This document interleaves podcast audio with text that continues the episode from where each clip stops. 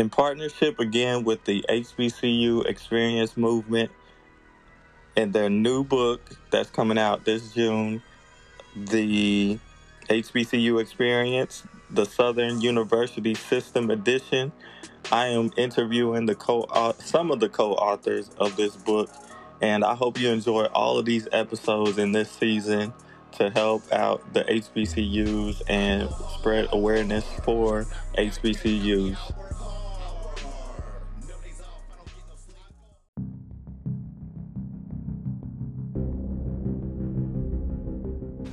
I would like to introduce you to Alaric Jones. He also likes to be called Al. Al hails from the great city of Alexandria, Louisiana, where he attended Peabody Magnet School. He is a graduate of Southern University and, and A&M College in Baton Rouge, Louisiana, where he received his BS in uh, chemistry. He also received his MS in chemical engineering from Prairie View A&M University in Prairie View, Texas. Al currently lives in the city of Houston, Texas, where he works as a process engineer in the oil and gas industry. Al is a member of the Southern University Alumni Association Houston chapter. He also gives back to his university by being a season ticket holder for the football and baseball teams. He was initiated into the Beta Sigma chapter of Omega Psi Phi Fraternity Incorporated at Southern University. In his fraternity, he held the position of International Undergraduate Representative to the Supreme Council. He gives back in the city of Houston by helping increase the participation of African American youth in sports in the sport of baseball by mentoring and hosting camps. Along with sports, he also volunteers to help promote STEM, science, technology, engineering, and math among African American youth. Al loves to watch sports and is an avid Southern University and Saints fan. Can um vouch for what you're trying to say. Uh, right. So I mean, we'll just go ahead and get into it. So, um, tell me about your HBCU experience because I am a uh, educator. I work in a, a, a, high school, and a lot of my students uh, are looking at HBCUs. And um, just uh, tell me about yourself and how you got to where you are through your HBCU experience. Okay. Uh, so first of all, my name is Alaric Jones. Everybody calls me Al. So I was born and raised in Alexandria, Louisiana, which is in the middle of the state, um, two hours from Baton Rouge, and about three hours from New Orleans. Um, I graduated high school in about 2010, and that's when I kind of made my decision to uh, uh, go to college, and um, I chose Southern University. Um, I'm actually a third generation um, Southern University Jaguar. Um, my grandmother went to Southern University in the 70s, and then my mother and father met in um, at Southern University in uh, the late 80s, early 90s. Um, then um, I practically was conceived on campus. so Southern University is definitely always going to have a, a, special spot in my heart. Um, but yeah, in 2010, um, I I decided to go to Southern University. Um, it was one of those schools on my list. Um, I had LSU on my list of schools, and then um, I also had Morehouse. I really wanted to go to Morehouse and play baseball, but it didn't fall through. So um, I ended up going to Southern University, um, majored in chemistry, um, graduated from Southern in 2015. Um, from there, uh, I went to Prairie View A&M and uh, out here in Houston. Then I got mm-hmm. my ma- my master's in chemical engineering. Uh, from Prairie View, I got my first job uh, out of college. Um, i I've actually had maybe four internships before that, though, but this is my first real job. I got that in West Virginia, Martinsburg, West Virginia, which was right outside of uh, DC, maybe 40 minutes. Um, so I got to experience that kind of life, which is which is very different from what I was used to experiencing uh, down south. And so, you know, I did that for about six months. And from there, um, I got a job back down here in Houston as a uh, process engineer, um, working in a chemical plant um, type environment, refinery. Um, so basically, I convert um, natural gas into methanol, and you know we use methanol for a lot of products. Um, they use them in our uh, trucks, cars, um, used to make different plastics. Um, they're used to make formaldehyde, all kind of different things. So mm-hmm. um, it's it's a good job because you kind of know you're you're um, helping people with their everyday lives, whether they you know know it or not, making different products and help making different chemicals that people use on a on a daily basis. And so uh, I've been in the Houston area for about six six years now, um, since I came to Prairie View, and you know that's kind of where I'm at right now. No, so um, uh, third generation, right? Yeah. yeah. How how much did that uh, play a part in uh, your decision to go to Southern? So that was that was pretty big. Um, you know, growing up in Louisiana, you uh you you influenced by uh either Southern or Grambling in some way somehow. Like everybody has a family member that went to Grambling, everybody has a family member that went to Southern. So me being with my uh grandmother and mother and father going to Southern University, I was always surrounded by uh yellow and Columbia blue and um, Jaguar paraphernalia. I was pretty much at every Bayou Classic uh, every oh, year. Yeah. So yeah, and then um, I can remember certain Bayou Classics during Thanksgiving. Um, my mom would go to New Orleans and she would leave me back home in Alexandria. And I would just always wonder why, but she you know she used to go party, go to the games, and at that time it just wasn't it just wasn't for um, kids at the time. So you know, at the, the time, whole, the about, whole family. Right. It, I was about eight, nine, ten years old at the time, and so you know, once I got of age, maybe like high school, um, I started to you know actually go to New Orleans and go to the games, go to the Bayou Classic. I started to experience um, that atmosphere that uh, people always talked about, that I always saw on TV as a youngster, and you know, once it got time to you know pick a college and that's always in the back of your head. Like, I want to be a part of that uh that family. I want to be a part of that university. I want to share that same excitement those same people share at the Bayou Classic, you know, in the Superdome with seventy thousand people. I want to be actually part of it. So um, once once I decided or was about to decide, you know, I just look back all the all over the years, all those things I experienced, all the things my my parents taught me, all the stories they told me about their time at Southern University, and you know, I just I just brought that to brought that together and, and decided that I was going to attend Southern University, and you know that was one of the best decisions I've uh, made in my life to this point. Nice, nice. Uh, so how do you get into uh, engineering or chemical or chemistry?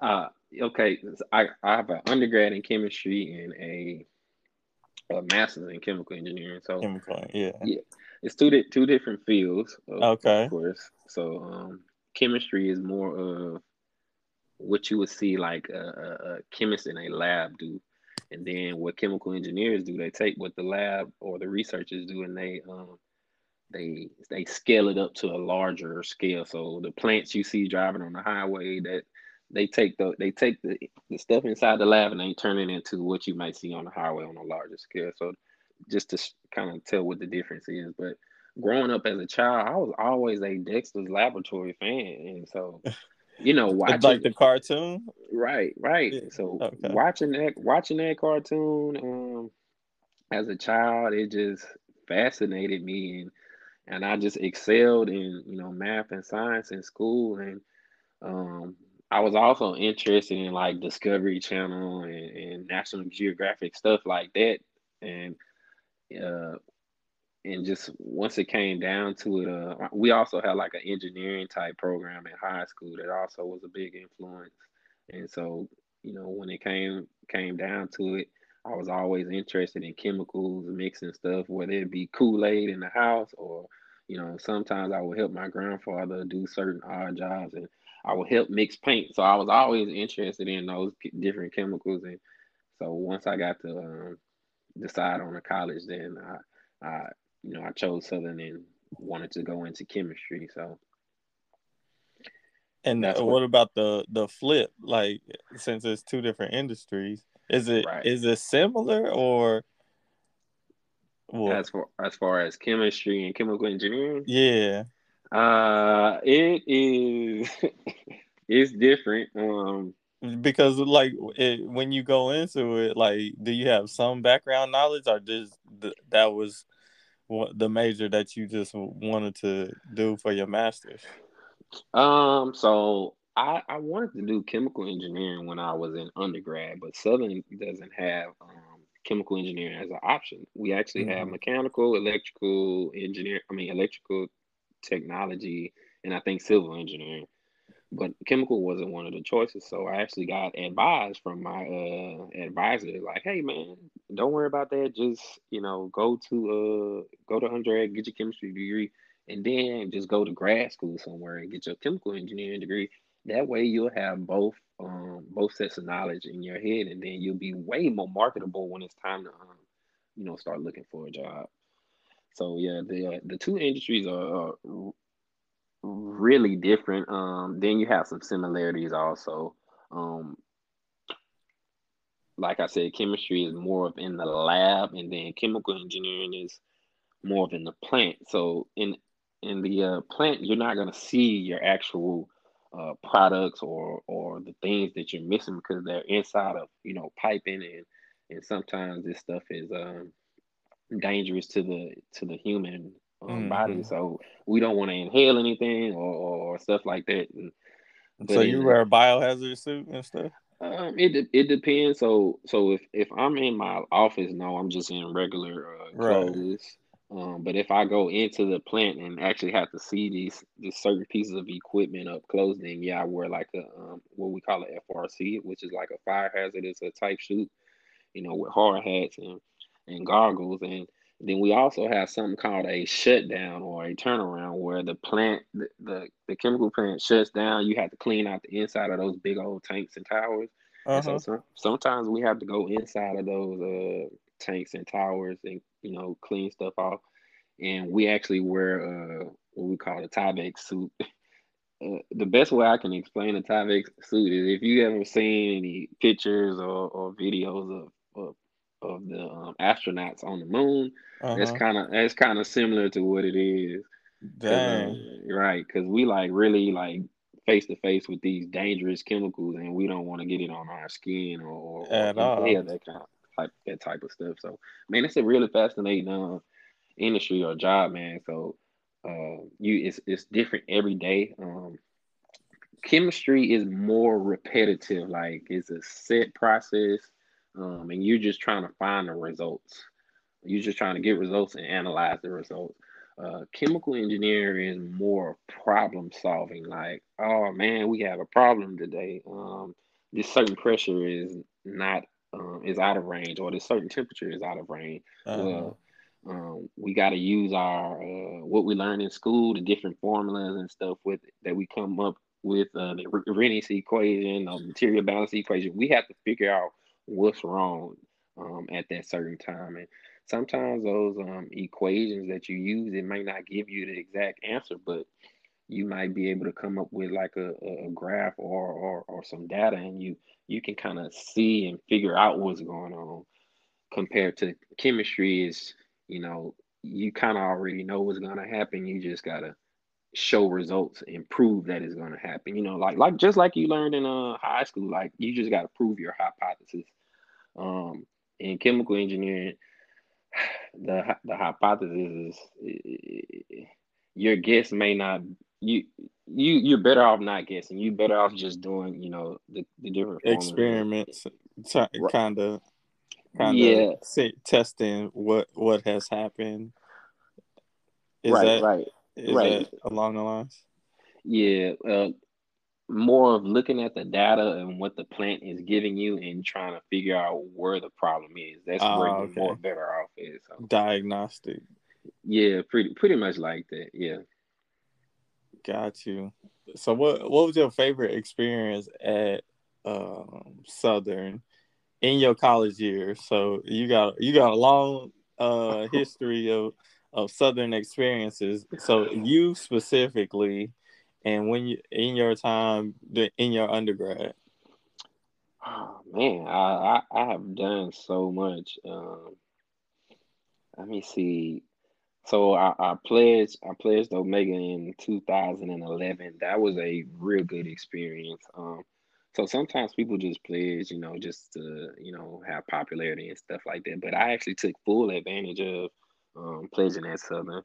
So once I pledged in 2011, um, you know, I did a lot of community service on the yard. Um, I was um, NPHC president, um, so was basically responsible for all the Greek organizations on campus. Mm. And um, we organized so many different events. Uh, we uh, organized like this community service thing we did at the park where people brought canned goods and stuff like that. But once I finished with that position, I actually ran for one of the higher positions in the fraternity. So it was actually called International Undergraduate Representative to the uh, Supreme Council. So basically, I was over all the undergraduate Omegas um, in the country. So in this position, I was traveling to different cities every two weeks while I was in school. Like I was flying to New York. Um, I think I did a speech like right outside of New York in Connecticut. I flew to um, St. Louis. I did one at Lincoln um, University right there in Jefferson City. Mm-hmm. Uh, where else? I was going to Atlanta, uh, Florida. Um, I was working with the. Uh, there's also a program that Omegas do out in Los Angeles. So, so it was a it was a lot. I think one of the best experience I had in that role. Was, I mean, it was good working with the undergraduate uh, brothers, but um, we actually gave Muhammad Ali a um, lifetime achievement award in 2015 and it was only about three or four of us that went to his uh, museum in Louisville, Kentucky, the Muhammad Ali uh, Museum, and mm-hmm. we gave him we gave him that award along with his wife. Um, she was there also, and I, you know, I got to take a picture with him, and this was maybe like six months before he passed away. So that was Dang, a for real? real, yeah, that was a real awesome opportunity, and uh, you know, I just kind of I remember talking to his wife and you know, telling her who I am, where I'm from, what school I went to, and she kind of uh she kind of hinted like, yeah, I, I, you know I heard of Southern, you know I used to watch the Bayou Classic on TV and and all that kind of good, good stuff, and that, that's just kind of warmed my heart to you know just know you know my school, the brand is just well known around the country like that. So um yeah, I've met a a, a lot of uh, famous brothers also, Stephen A. Smith, Steve Harvey, Shaquille mm-hmm. O'Neal uh, who else? Um, Ben Crump, who was a civil rights lawyer. Yeah, right that's now. my dude. Have you read yeah. his book? Uh, no, I have not read his book. Man, I you gotta to, read that much. Yeah, yeah, that was pretty dope. Um, who else? Who else? There's so many people. What is so? I I my struggle with and it, like uh, everything that I do is is around is evolved around teaching people about success, right? Mm-hmm. And um, I I focus on the younger generations all the time, or younger younger people, young adults, right? Because mm-hmm. they're gonna be the future, um, and expanding their their their knowledge or not, not expanding their expectations mm-hmm. um, because the environment is ne- not necessarily conducive to um, dreaming big or thinking big or anything like that. So when you met these people, um, how did that uh, it did that expand the the expectations for yourself as well? You was already moving up. We could we could see that um, as far as leadership positions, uh, mm-hmm. progressively getting um, more responsibilities and taking on more responsibilities. So uh, we can see that like you was progressing, but for somebody that that that doesn't necessarily understand that process or hasn't, you know, uh, gotten to that point yet to where they progress, progress, progress, and like, what was it like meeting these uh, famous people, knowing that they had lots of money or uh, fame and stature for long periods of time, um, did you feel any type of way? Like, did it? Did you get like it, um a pride thing? You know, like I could do this. I I could be there, or I can make change in the world. Yeah, it, it, it definitely was a uh, pride thing. Uh, so once you meet these people, you you and you have like real just one on one, just life conversations, like when like behind closed doors, just sitting down together. So, um, you know, meeting Steve Harvey, that was a that was a real big thing. And so he he's a down to earth guy. I know people see him on TV and, and think, oh, he's just this funny character and you know of whatnot. But once you just sit down and talk to him, talk to him about life, you know how he came up um, in the industry, and you you you get that vibe like, hey man, I can really do anything I want to do as long as I put my mind to it. Not only can you put your mind to it, but now you're building that network um, just in case you you you may want you might want to do something that Steve has you know been been through already. You you have that uh, network to reach out to, or or maybe you have an idea. Maybe maybe you might want to invest in your idea, and so now you you just building that big old network that you'll always have those resources to reach out to. And so, you know, meeting these people, you know, I get to take pictures with them and all that kind of stuff. And, you know, I, I, I'm a real avid user of Instagram and Facebook. So, you know, posting these pictures. Go ahead, plug plug your Instagram. What is my Instagram is Taylor Made Q. It's Q U E underscore. Taylor so. How you spell Taylor? T A Y L O R M A D E Q U E underscore. And you know, I like posting. I like posting these pictures and you know, a lot of people from back home, um, where I come from in Alexandria, follow me on social media. A lot of the younger kids too on, on social, on Instagram and Facebook. So mm-hmm. these younger kids, people who came behind me, they're seeing all these great opportunities I'm getting. They see how they see how I'm advancing in, you know, college. They see how I'm doing in the fraternity, meeting these people, and you know, I just want to be that that uh that inspiration to, the, to those people back home and you know showing that you know you you don't always have to resort to you know staying home or um, working at a you know McDonald's type job or something. Not that those jobs are that bad though, but you can always expand your horizon. And I just want to be that pillar of hope for you know people back home, just to um, you know do more than you think you're capable of. You got to step out your comfort zone sometimes because you know, being stuck in your comfort zone, it, it'll leave you in the same spot. And, you know, people get discouraged when they're in the same spot for a long time. And, uh-huh. You know, right. Uh-huh. And I uh-huh. just, I had to branch out myself. Like I said earlier, my first job was in West Virginia, where it is, it's not too much melanin. Um, and, and How was that was, experience? It, it it was real different, man. You know, you walk in stores, people kind of give you that look in that part of West Virginia, you only see mixed people and then you see white people, mm-hmm. and it, it's basically it seems like it seems like maybe the, the, white people go to DC and then they breed with the black people, then come back out there to West Virginia. it, it, breed. yeah. My bad for using that word. But nah, use this funny.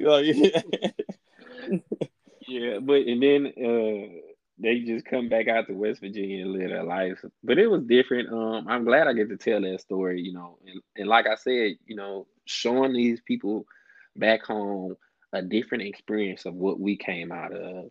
Um, and I think uh, just, you know, posting different pictures of me up there in West Virginia, DC area, you know, people get to see a different, different um, type of environment that we're used to seeing. So um, I think up in the area I was in, we we had a we had a lot of mountains and stuff. So I would post different pictures of mountains and stuff on my uh, Instagram story. You know, a lot of people would kind of comment on uh, pictures and stuff and just be like, "Wow," or "Man, I ain't never seen nothing like that before." And you know, that's just one of the one of the things I look forward to a lot is just showing people different parts of the country, different parts of the world. So, yeah. Nice, nice. Um, so uh, back to the the white thing is mm-hmm. because it, I, it's it's our reality. Like we have to interact with in in our world in reality. Right. And I tell people all the time, like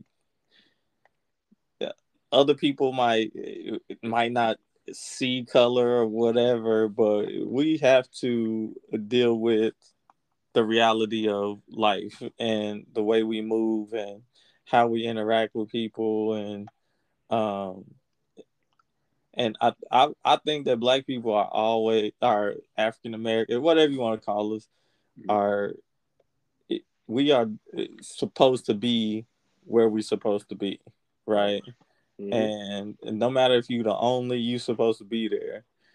That doesn't say that doesn't mean um, conform to the the culture, the organization culture, wherever that that environmental culture is. But we have to be unique in our own selves when we step into these these different arenas. Mm-hmm. and like i grew up in an all white school all white church all of that stuff. And uh, so like I, I i saw i was immersed in the culture. So um i saw the way they treated people outside besides me and um like i was an athlete and a pretty good athlete. So um, they treated me a little bit different, kind of like Colin Kaepernick. I, right. a, a, lot of the white people that I talked to, they were like, "Oh, he grew up in in a, such a great neighborhood, and you know, with white parents, and how can he do this and that?" I'm like, but he had a different experience, so you we can see that once we we we see the difference.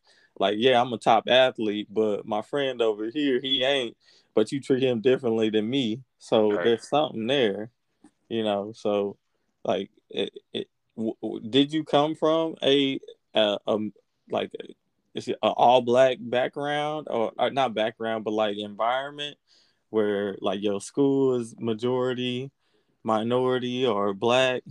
Oh yeah, most definitely. Uh, so I went to I went to uh, went to all well, I ain't gonna say all white. It was a mixed elementary school, but junior high and high school, I went to hmm. um, all black schools, and um, then I went to Southern, all black. Went to Prairie View, all black. so mm-hmm. I was just pretty much all black, all black all my life, and uh, then heading up to West Virginia, boom, culture shock. You know, it's. I mean, I uh, grew up around white people, played baseball with white people, so it, it was no no problem, um, you know, right. communicating with them. But just the lack of dark melanin people, mostly white, some mixed people was just kind of different.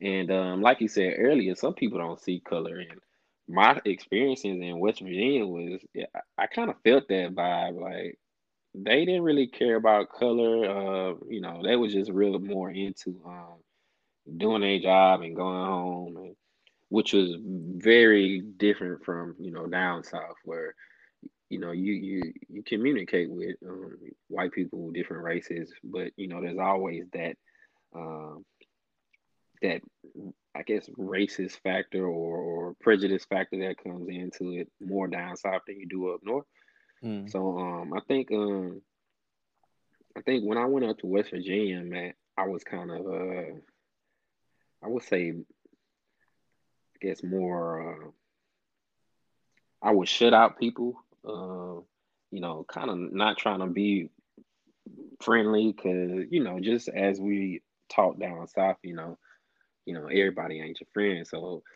but I had to learn quickly, like, you know, some some of those people up there, they're really just genuine people trying to be your friend and, you know, trying to mm-hmm. you know, mm-hmm. help you out do your work. So but yeah, just being around, you know, all blacks all my life just kind of uh, kind of made me act like that when I went up there. So that that's just that was just a, a, good experience. You know, when I come back home, I tell people, I like, man, you know, I, I really realized that all all people not racist.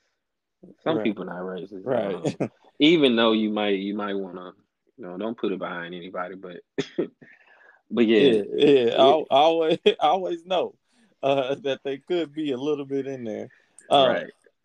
I mean, you don't have to talk about this, but it, I mean, I just I think it's interesting the dynamic that we're in as far as the United States is concerned, um, and there's a I mean, we like I said, it's it's our reality. like we, we got to deal and and it, what I what I talk to most about with anybody is our um, intentional interactions with the other. Mm-hmm. So if we go black versus white, or not versus, but like black and white, right? Right. And you look at our frame of reference in each of those categories. So white and uh, white going uh intentional interactions with black people, black in, intentional interactions with white people. like it's always been kind of like a, a separate thing and we haven't had those real interactions with uh, as far as like immersing ourselves in their culture type of thing right and, and th- them and us and us and them right yeah and, and, and, and sometimes it might be hard. Like i said when i went up there that was my first first time living in an pred- predominantly white environment. But going back to my hbcu experience you know i've done four different four different internships. Uh, when i was at southern i was Southern Southern and Prairie View actually. They they're really blessed to have a, a very dynamic career fair, especially for STEM people like chemists, uh, engineers, all different fields of engineering. So we have big companies like Shell, Chevron, Exxon, um, uh, Monsanto. What's that out there in Kansas City? Uh, Honeywell, Honeywell. Yeah, yeah. Uh, you have big companies like those at career fair. So I was always immersed in the career fair. You know, you come up to these recruiters, which are most of them are white, some of them are black. Um, and you just gotta really sell yourself, no matter who it was. And you know, me me selling myself, I was um, afforded the opportunity to do these particular internships my I did an internship in Houston with Shell. I did one in Cincinnati at GE Aviation.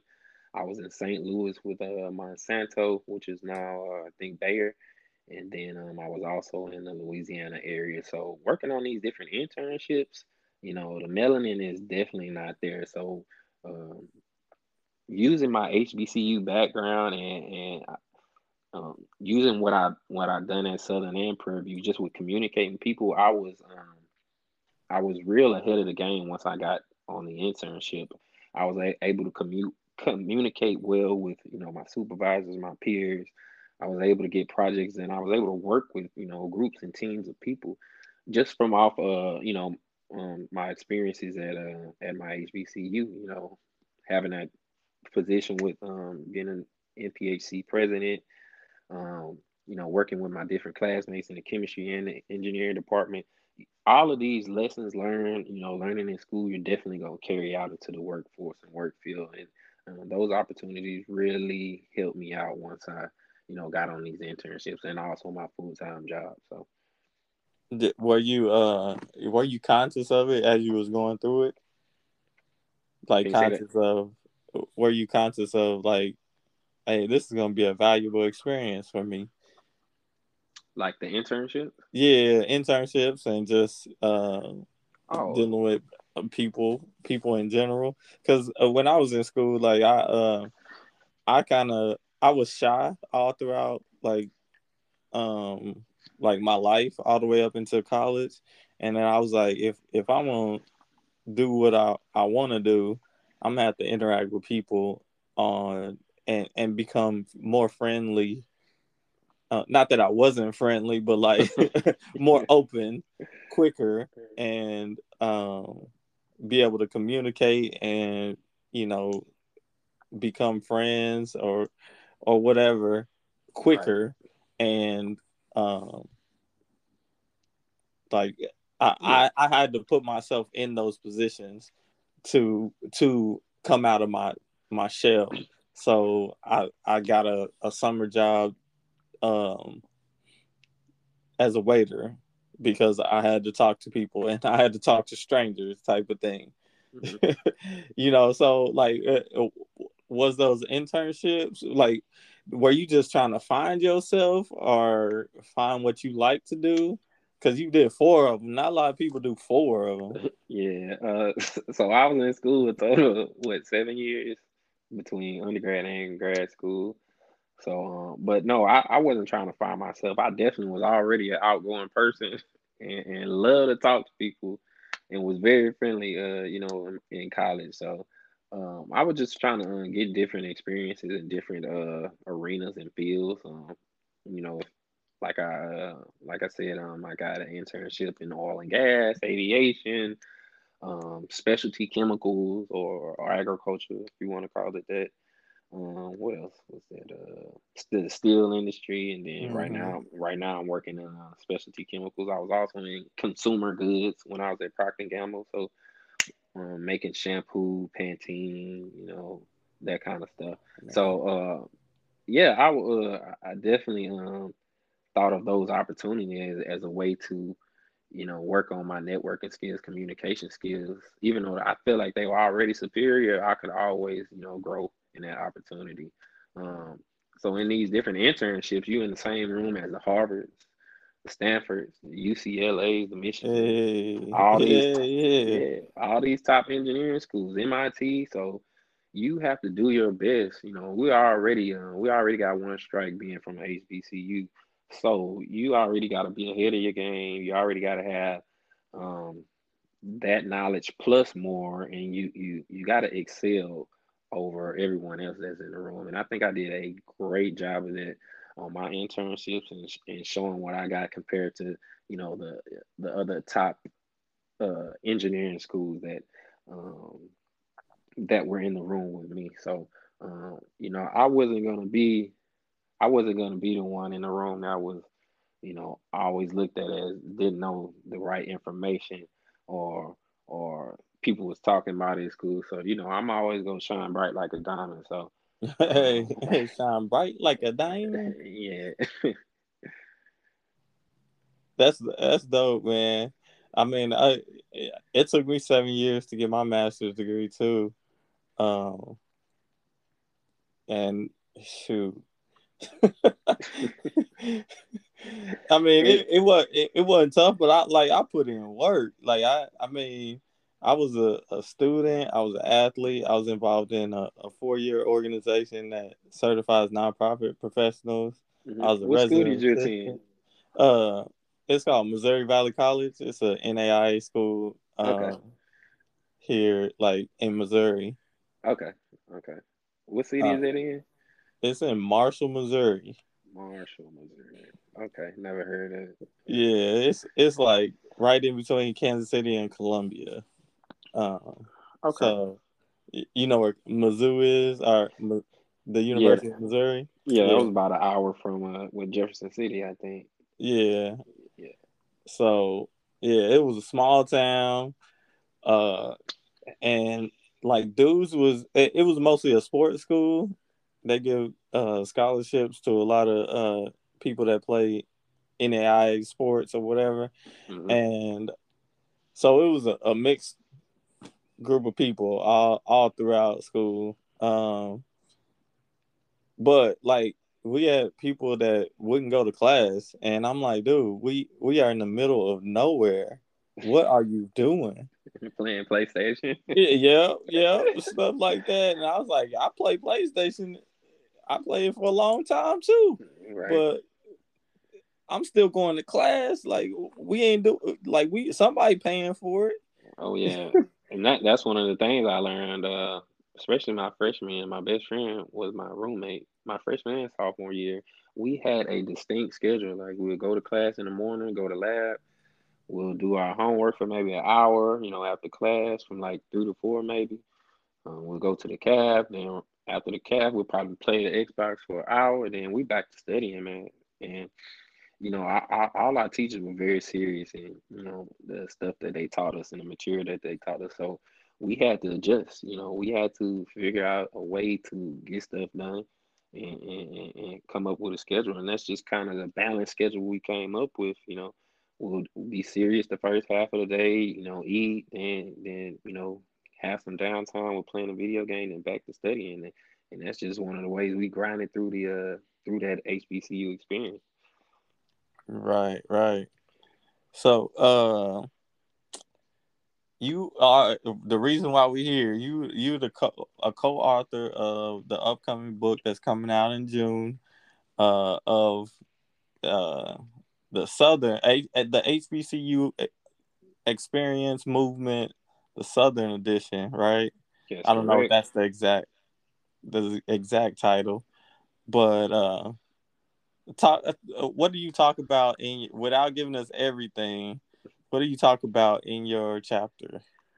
Uh man, I so I kind of I I talk about from beginning to my HBCU experience at Southern from beginning to end. So my HBCU experience starts way back, like in the seventies, like when my grandmother uh, first started uh, um, going to Southern University, and and I talk about you know my parents, how they met, and you know just the influence they had on me growing up, and you know me um, choosing Southern University as a school.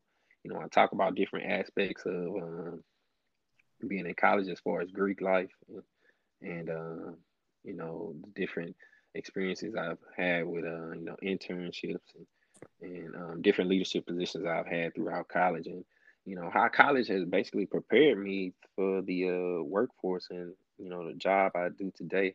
And so I just kind of give like a, a, a background of um, the, the good things of what I've done all my life based on my HBCU experience. I even get in, into like the sports aspect of it. You know how um, you know I was interested in baseball. How Southern has you know one of the best HBCU the excuse me the best HBCU baseball program in the country, and how that had an influence on me. Also attending Southern University. Also, so man, I I, I dig into a, lot of different topics. Uh, mm-hmm. So I dig into you know Bayou Classic and how people in Louisiana, uh, you know, have Thanksgiving and then they start beefing with their other fam- family members who went to Grambling. Um, a side note, man, I always like when I was in college, I always hated like people from Grambling. Like I really didn't like them. Like it's a big rivalry, but in, I kind of had some hate in my heart because I just never liked them. I think they beat us a couple of times while I was in college, and we beat them also. But you know, um, after graduating, it's just it's so strange. Uh, uh, I start to meet more more and more Grambling people when I moved back to Texas, and you know, now I can say that they they're some of the coolest people I know. So they are, alright, huh? They, they alright. they alright. I mean, they they not they not southern or nothing. I mean, you know, education wise, athletic wise. I mean, they got Eddie Robinson, but that's probably it. But everything, yeah, you know, yeah it's SU, SU, SU on top of everything. You know, we just won the SWAC uh, 2021 SWAC baseball championship um, on Sunday, so um, that'll be our 33rd SWAC championship. Um, Dang. You know what? I remember playing like uh the basketball video game with the uh the NCAA, yeah. and I used to put my player on a HBCU and be in those conferences and and build a team up and build a team on it. Uh, so that's crazy you say that. That was one of the games we used to play back in my uh, freshman sophomore year. That was back when Kentucky had like Eric Bledsoe and John Wall and DeMarcus Cousins all on the same team. So um, we probably talking about the same game, same college yeah. game. Yeah, yeah. that's crazy. I I've been. Uh, HBCUs didn't mean anything. I, am a little mm-hmm. bit older than you. Uh, so I graduated in 02. Okay. So and my school wasn't talking nothing. They didn't even talk to me about regular college for real, for real. Mm-hmm. So um, HBCUs wasn't really in my my realm of thinking because I was I'm a first generation um, college, college graduate, college graduate, college student, pretty much. That's what's up. Uh, I, at Prairie View, man, it's a lot of people from Kansas City that go to Prairie View. You know, really? I, yeah, man. I always ask everybody I know from Kansas City. I'm like, how y'all get down here? But then I realized Prairie View is probably the biggest HBCU that's close to Kansas City. I mean, you got Lincoln, which that's a small school, and then you got Langston, that's a small school too. Yeah. So, um, Prairie View is probably the biggest city, biggest HBCU and the biggest city closest to Kansas City. So a lot of like a, literally a lot of those um, people at Prairie View from Kansas City. Is Prairie View a good school? Or Oh. it, ain't Southern. We know that. Come on. Oh no, man! uh, homecoming.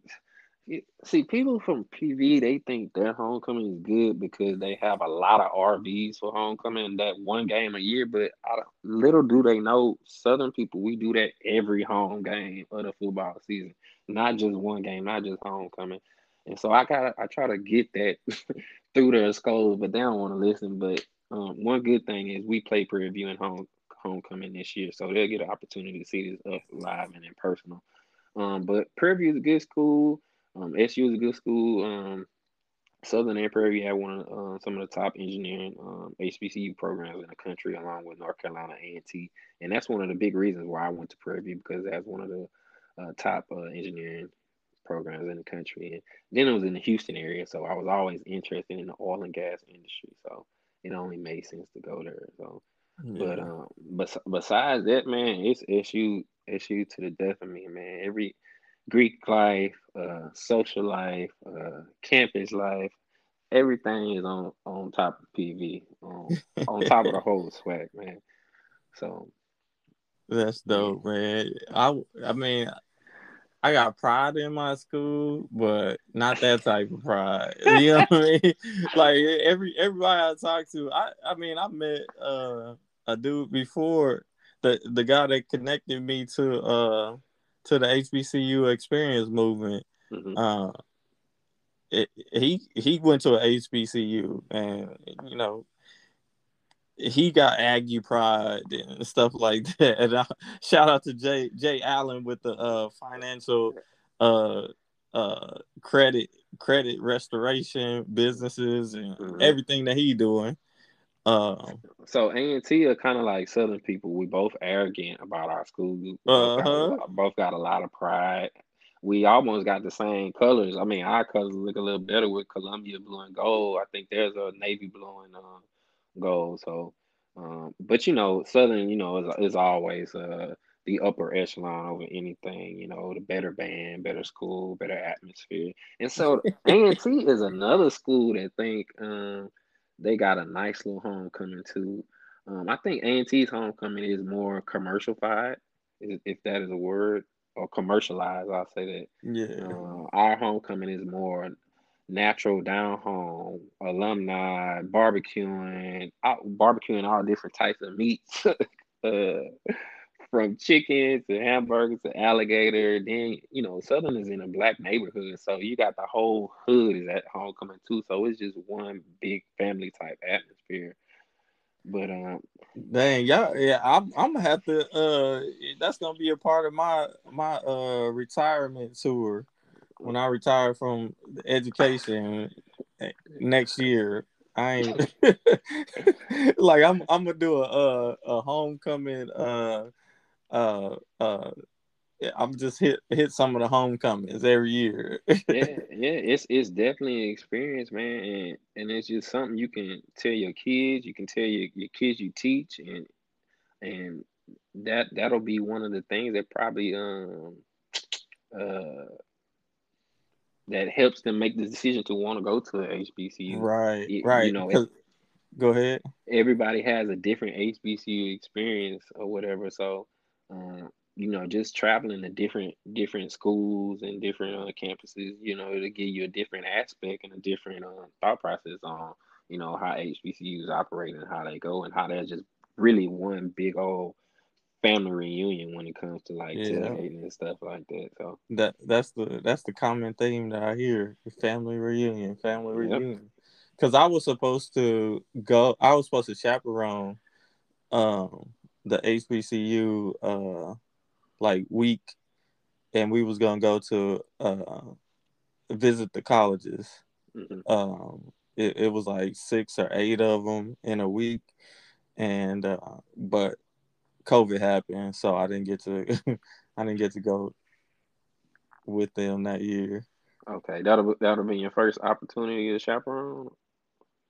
Yeah, that would have been my first opportunity. Okay, yeah, like um, so going to HBCU in the springtime, excuse me, you'll see that's all you'll see is charter buses um, going in and out of campus during the springtime of different groups of students from all parts of the uh, country coming to visit on, on the same type of uh, um, trips HBCU visit. So, you know, I, I so as as one of the things when you come on an HBCU tour, they give you a tour of campus, of course, and then we have like our big Omega Stone in the middle of campus. So students will always walk by and um, you know, we kind of talk to the students and you know see where they're from.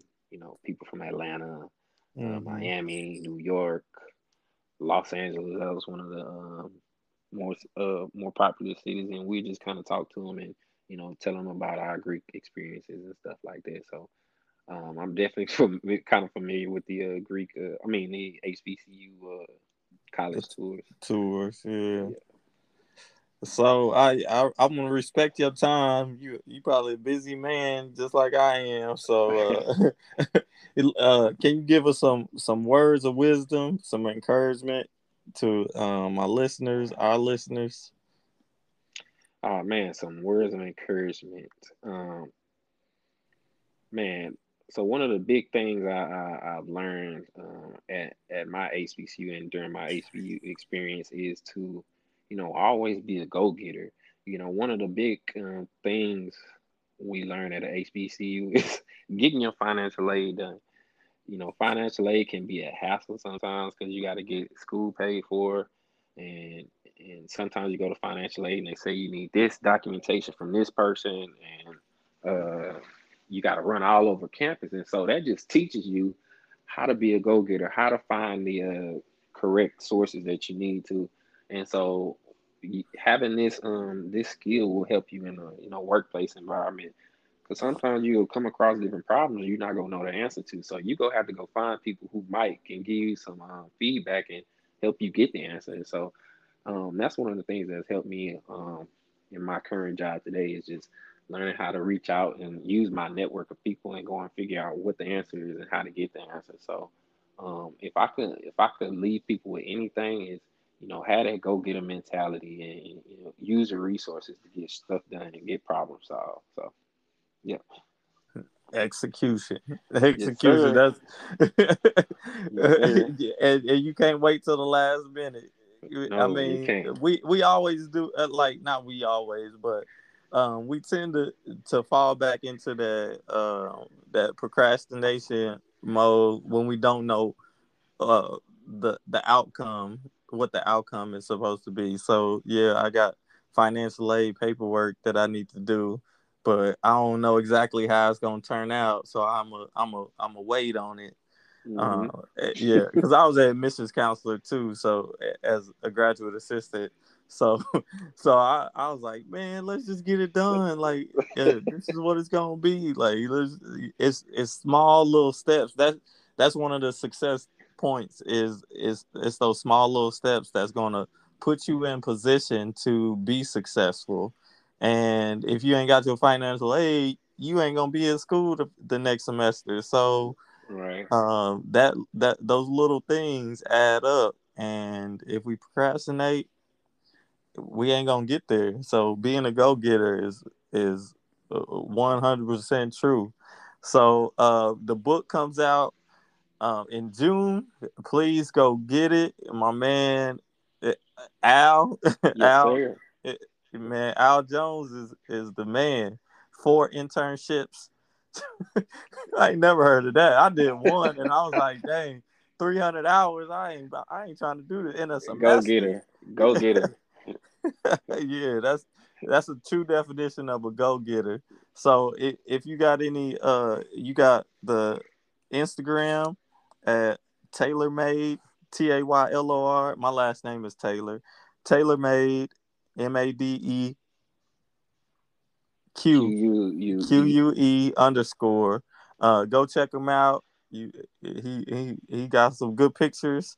Uh, he probably need to uh un um uh on private. Yep. People more likely to follow if you if you're unprivate. But uh, I appreciate you coming on my my podcast. I'm I'm gonna get this up and out as soon as possible. I appreciate you, man. You know, I always remember, you know, Southern University, the upper echelon of HBCU. So Go Jags. Shout out to uh, Southern University 2021 SWAC champions baseball team. Um, and in the fall, we coming for the SWAC championship too in football and also the Celebration Bowl. So you other HBCUs better watch out because it's tough on the bluff. Yeah, All right, my man. I appreciate you, man. I appreciate it, brother. Yep. Have a good one. You too. Thanks for listening to this episode of the Success is My Religion podcast. Make sure you go get the HBCU Experience Movement's new book out on Amazon. Make them a uh, the best-selling authors this time again. Uh, I go get that book, the HBCU Experience, the Southern University System Edition. It, it is great. The co-authors are great. You heard it. Go get it. Talk to you soon.